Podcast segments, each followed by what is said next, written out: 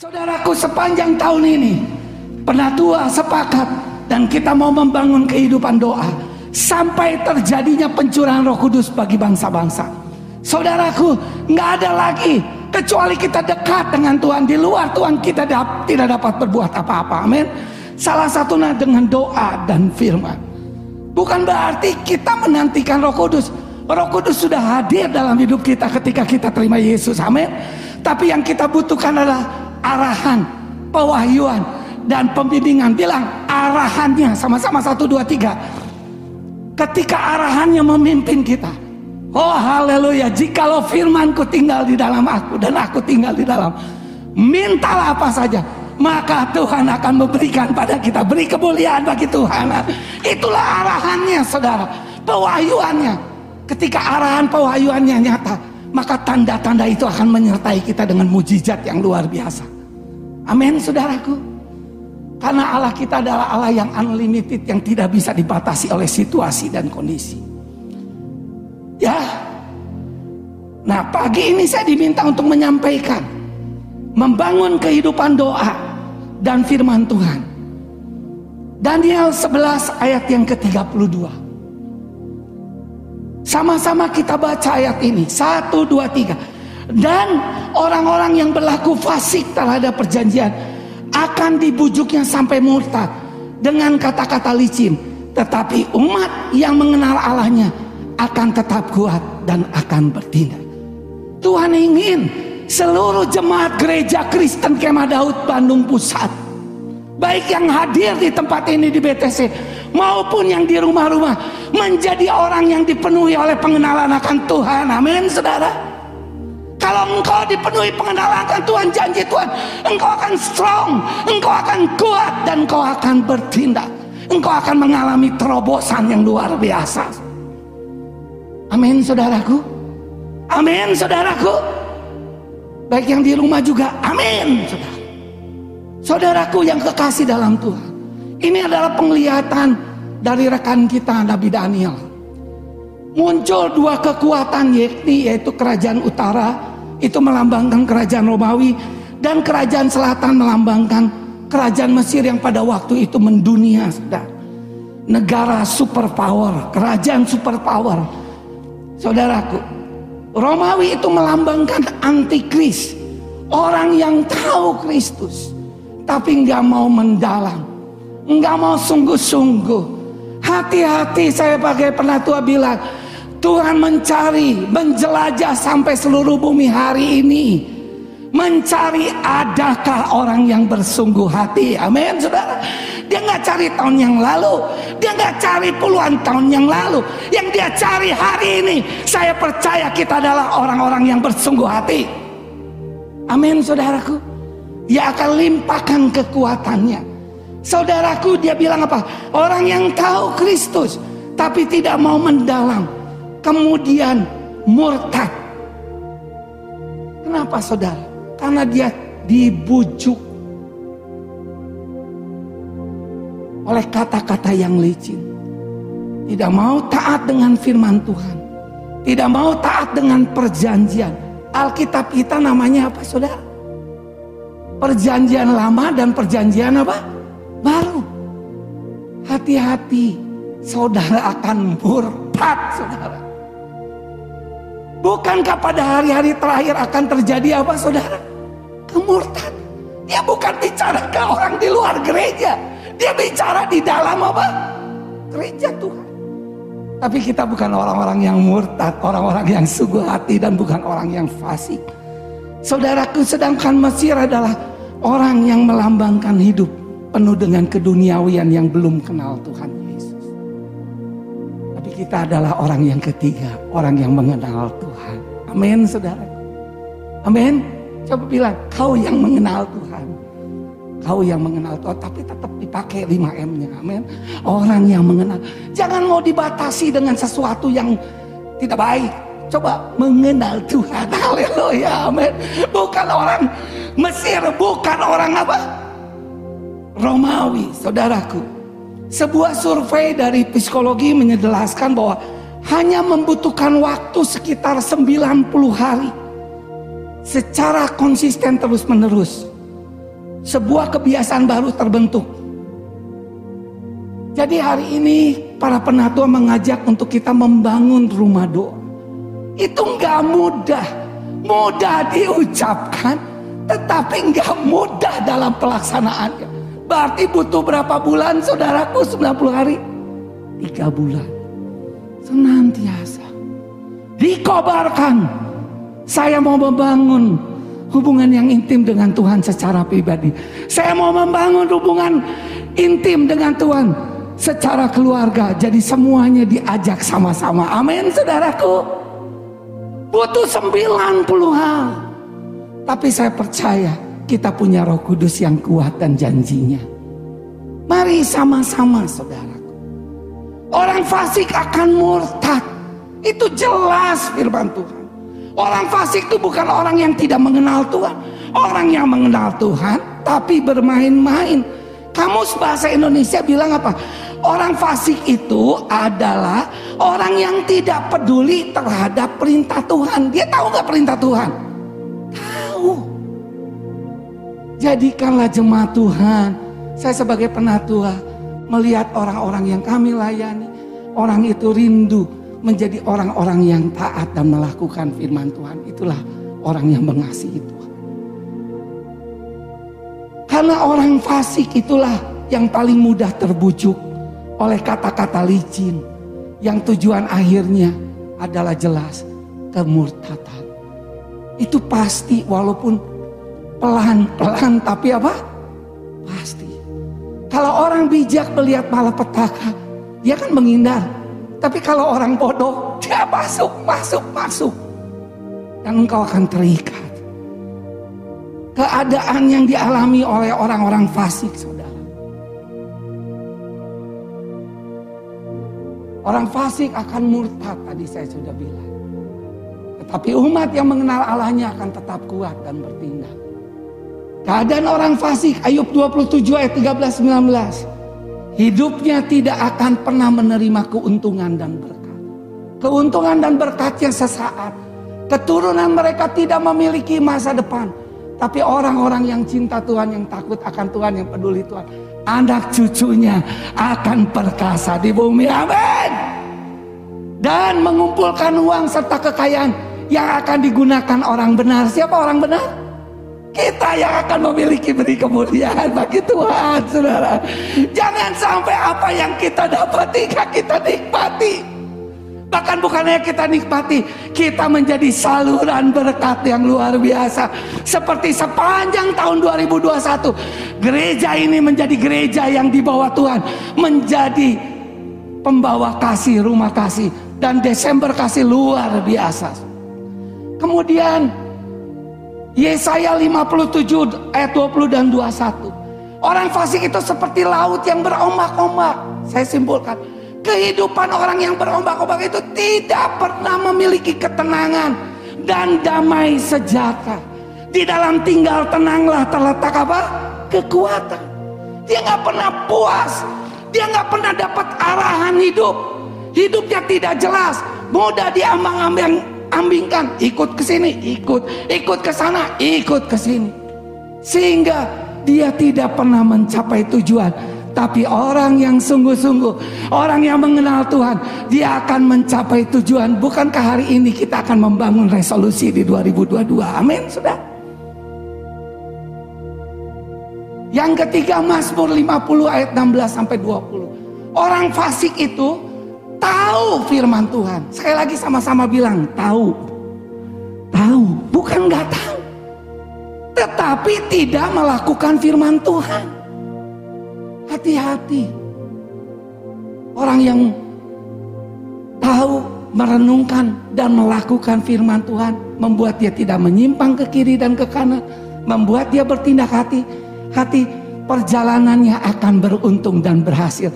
Jangan takut dengan Covid perjalananmu seluruh jemaat GKKDBP maupun pagi ini yang dengarkan firman Tuhan di rumah-rumah perjalananmu akan beruntung dan berhasil dan apa saja diperbuatnya akan berhasil yang percaya beri kemuliaan bagi Tuhan amin haleluya saudara yang kekasih di dalam Tuhan tetapi orang fasik Yang tahu firman tetapi tidak melakukan. Bahkan dia menolak dikoreksi. Dan gampang terbujuk. Itulah yang akan menjadi murtad. Mari kita hidup dalam komunitas. Supaya kita saling membangun, saling mendorong di dalam kasih. Amin saudara. Saudaraku yang kekasih. Kita sudah bahas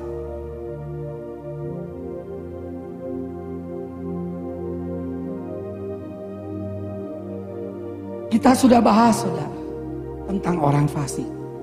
Tetapi kita mau bahas Daniel yang ke-11 ayat yang ke-32b.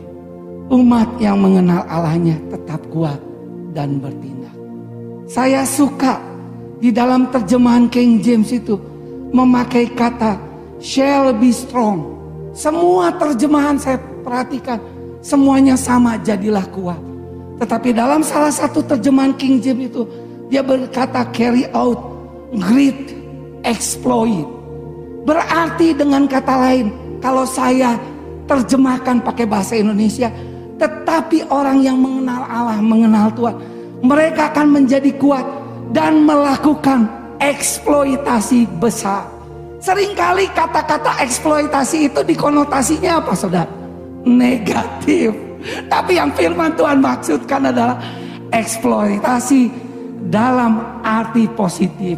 Terjemahannya eksploitasi akan terjadi perambahan besar-besaran. Akan terjadi kemajuan. Akan terjadi perkembangan yang luar biasa. Siapa yang percaya lambaikan tangan. Katakan amin tahun 2022 akan terjadi perambahan besar dalam hidupku. Satu, dua, tiga. Tahun 2022 akan terjadi perambahan besar. Amin. Mari kita lihat contohnya Daniel. Kalau anak-anak yang mau lahir sebentar lagi yang pria, saya anjurkan namanya bagus Daniel atau Timotius, saudara. Karena menurut survei orang-orang yang berhasil itu salah satunya namanya Daniel, saudara. Karena banyak orang bijaksana. Jangan namanya berhenti, maka berhentilah dia. Saudara. Saudaraku yang kekasih dalam Tuhan. Di Daniel 52 ayat 29. Sama-sama kita baca keren sekali ayat ini. Satu, dua, tiga. Lalu atas titah Belsasar dikenakan kepada Daniel pakaian dan kain ungu. Dan pada lehernya dikalungkan rantai emas dan dimaklumkan tentang dia bahwa di dalam kerajaan ia akan mempunyai kekuasaan sebagai orang yang ketiga. Berarti raja, perdana menteri. Nah, Daniel itu orang ketiga. Siapa yang mau mengalami? Saya mau lihat pada tua. Pengen lihat siapa yang ingin mengalami eh, seperti Daniel angkat tangan, saudara. Yang di rumah nggak kelihatan, mohon maaf ya, saudara ya. Yang kekasih di dalam Tuhan Saudara kejadian ini luar biasa. Ada seorang raja anak Nebukadnezar. Namanya Raja Belsasar. Sama-sama bilang, Raja apa? Belsasar. Belsasar itu bangga dengan kerajaannya. Saking bangganya lupa diri. Dan dia mengadakan pesta. Dan yang hadir itu yang diundang seribu orang. Yang diundang seribu orang kan belum ajak istrinya. Belum ajak anaknya. Karena di dalam kerajaannya bayangin seribu menteri. Indonesia berapa menteri? Saya juga lupa, saudara. Kan gak sampai 50 lah, betul gak saudara? Ya, kan ada seribu orang, saudara. Bayangin berarti kerajaannya sama-sama bilang, gede. Dan akhirnya dia mengadakan pesta. Pestanya bukan pesta ucapan syukur, tapi pesta pora dan mabuk-mabukan. Yang cilakanya sama-sama bilang, yang cilakanya.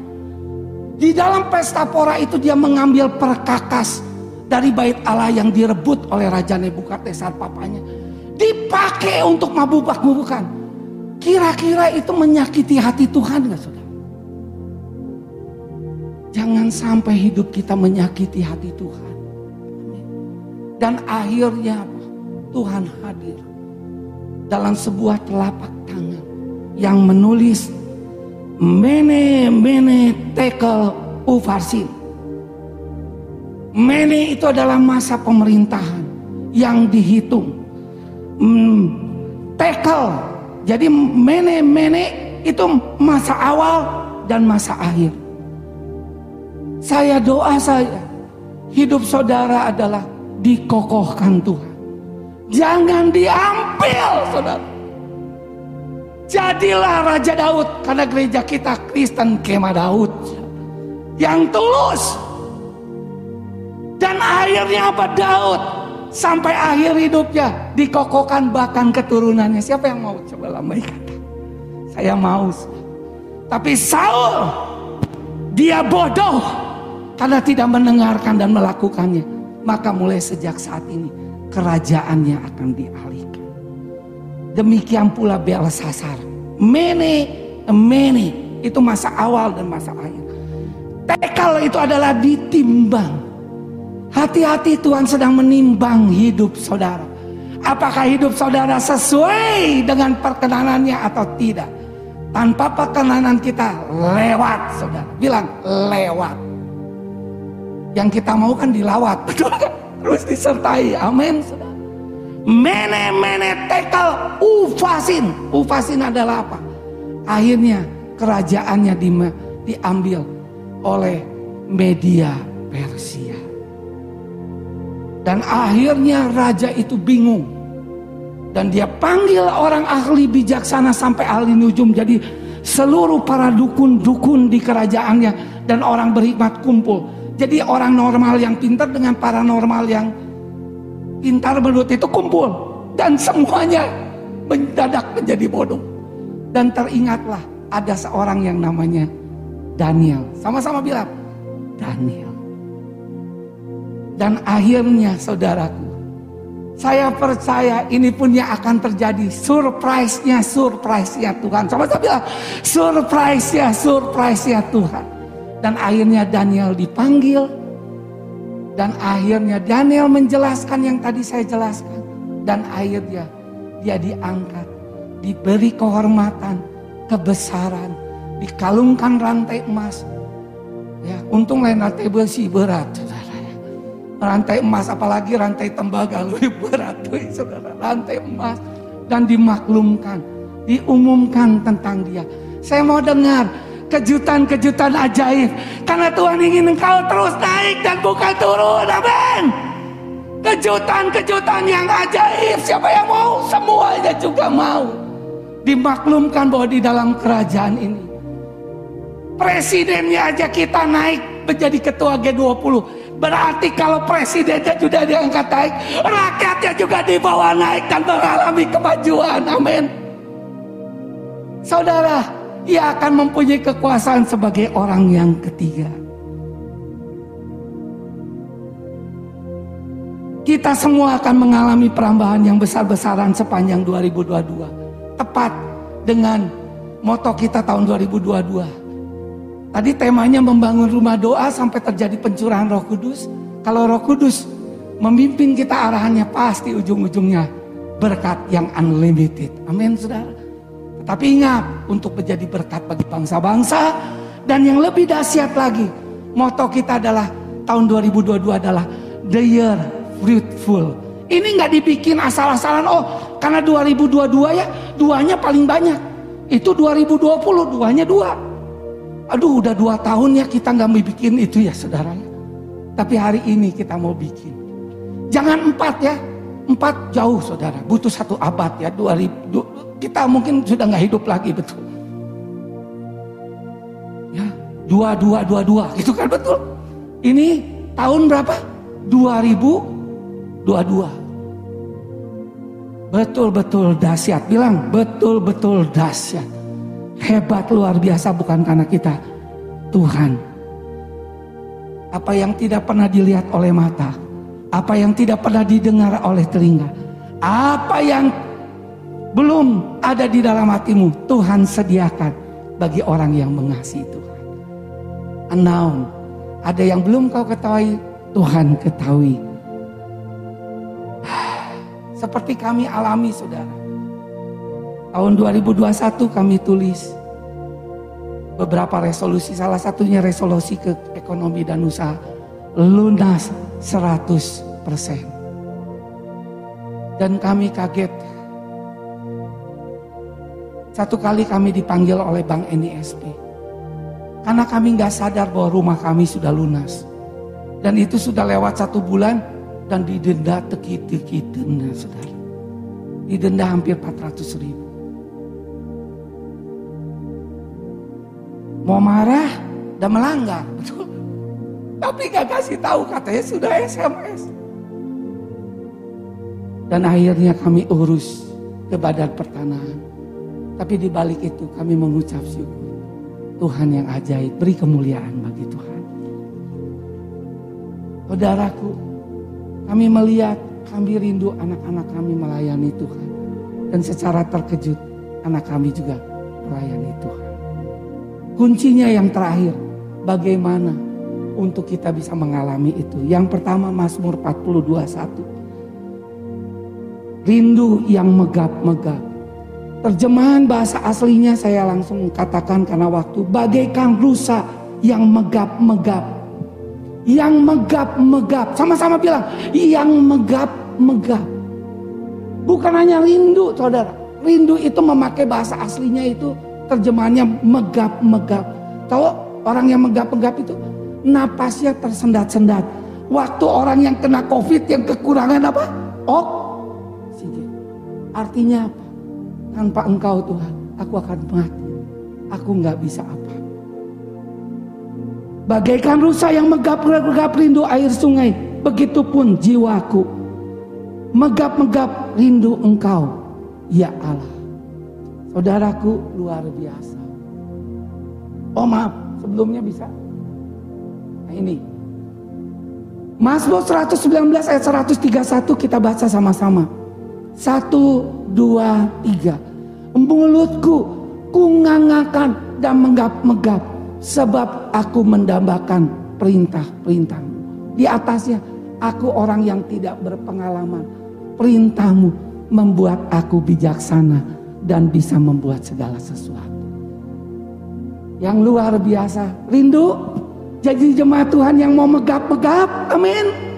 Tuhan aku butuh engkau. Petiru sayang haus. Yang benar apa? Petiru sayang megap-megap. Tapi nggak jadi nggak bagus ya.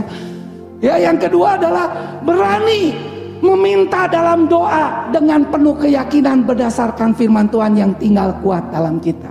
Yohanes 15 ayat 7 sama-sama baca 1 2 3. Jikalau kamu tinggal di dalam aku dan firmanku tinggal di dalam kamu, mintalah apa saja yang kamu kendaki dan kamu akan menerima. Siapa yang mau menerima sesuatu yang kau rindukan? Amin. Temukan janji firman Tuhan. Tinggal tetap. Amin saudara. Bahkan yang terakhir Yakobus 5 ayat 16. Karena itu hendaklah kamu saling mengaku dosamu dan saling mendoakan. Supaya kamu apa? Sembuh. Doa orang yang benar. Siapa orang benar? Satu, dibenarkan karena pengorbanan Kristus. Yang kedua orang benar adalah orang yang tidak mau tinggalkan dosa. Kalau ada hubungan yang tidak baik, bukan berarti setelah kita membangun rumah doa, kita tinggalkan rumah kasih. Enggak begitu, amin. Oh kan sekarang rumah doa, rumah doa. Jadi nu pengampunan enggak. Tapi firman Allah bilang, karena itu hendaklah kamu apa sama-sama? Ada kata saling. Mari Bapak Ibu suami istri semakin mesra Ditambahin lagi semakin penuh air mata dan semakin penuh kerinduan dan semakin megap-megap. Amin, saudara. Dan anak-anak muda juga ya megap-megap. Jangan sampai megap-megap ketinggalan kalau kalau ada fannya terlambat. Aduh, aduh mami, mami, papi. Mari megap-megap dengan firman Allah. Dengan doa dan kerinduan. Amin, jemaat Tuhan ya yang amin ini ini, ini. aduh saudara amin dan saling mendoakan setelah hubungan dipulihkan mendoakan doa orang benar bila dengan apa keyakinan kita hanya karena firman Allah dan janji Tuhan didoakan sangat besar kuasanya haleluya Tuhan Yesus memberkati tahun 2022 menjadi tahun perambahan hidup hidup kita. Beri kemuliaan bagi Tuhan. Amin. Dan kita masuk sekarang sudah dikasih form yang di rumah ambil kertas. Kita waktu 3 menit untuk kita membangun resolusi 2022. Ada empat kafling yang kita akan bangun. Yang pertama kerohanian. Saya membangun kerohanian mulai dari saya sebagai imam, mulai dari seorang suami, mulai dari seorang bapak. Kalau tidak ada sudah meninggal dan sebagainya, janda dan sebagainya, mulai dari ibu. Amin, saudara. Satu yang saya bangun adalah tamat baca Alkitab. Mari mumpung masih baru ya, masih bisa dikejar karena baru kejadian nanti kalau wahyu susah dikejar saudara. Mari tamat baca Alkitab. Amin anak muda. Jangan tamat nonton sinetron Korea saja, tapi sinetron sorga baca Alkitab. Yang kedua adalah kehidupan doa pribadi yang mendalam dengan Tuhan. Yang megap-megap. Sama-sama bilang yang megap apa? Tuhan aku butuh oksigen surga. Kalau aku gak dikasih oksigen aku mati. Aku gak bisa apa-apa. Yang ketiga. Jalan di dalam tahun 2022. Hanya oleh karena pewahyuan dan arahan Tuhan. Tanpa itu no. Tanpa itu sama-sama bilang apa? No. Itu yang pertama kerohanian. Yang keluarga. Kau bisa tulis apa? Saya tulis mesbah keluarga yang konsisten dan asik. Nah anak muda kan butuh apa? Asik. Sama-sama bilang asik. Dan dia menikmati hadirat Tuhan. Itu doa saya. Kemudian hubungan yang mendalam. Papa, mama, anak-anak, kakak, adik. Bukan hanya mendalam ketika hari Natal, tahun baru dan nanti Sinsia. Tanggal 1 karena dapat angpau dan amplop. Bukan karena itu tapi mendalam. Yang ketiga, apa pun yang kau rindukan. Ada mujizat, saya minta mujizat keselamatan 100% untuk keluarganya Erna yang belum kenal Tuhan. Mujizat kesembuhan, amin saudara. Mujizat demi mujizat. Yang ketiga adalah pelayanan. Saya rindu sekali, betul-betul sepanjang tahun 2022 seluruh pemimpin, para pendatua, pendeta, pemimpin dan seluruh jemaat mengalami the year fruitful dan testimoni. Bahkan Tuhan bilang apa? Dua tahun ini akan didobelin menjadi satu tahun. Sama-sama bilang, dua tahun jadi satu tahun. Haleluya, amin. The year fruitful dengan the year testimony. Syaratnya megap, megap. Hidup dalam janji Tuhan. Sama-sama megap, megap. Ya, yang ketiga adalah rindu sekali hubungan bapak anak. Semakin mesra dan mendalam bukan hanya wacana. Yang keempat adalah ekonomi dan usaha. Kami tulis kami ingin dapat pendapatan segini. Gak usah diomongin, omongin sama Tuhan dan istri kita. Yang kedua, kami mau buka ini. Di tempat pekerjaan kami, kami doakan supaya usaha pekerjaan di tempat kami kerja kantor naik tiga kali lipat. Berkati bos-bos kita. Bilang berkati bos-bos kita. Dan yang terakhir, kami menetapkan untuk menolong satu orang. Untuk kami tolong supaya dia maju dalam perekonomiannya. Kami sisihkan. Karena hidup kami harus to be care. Amin saudara.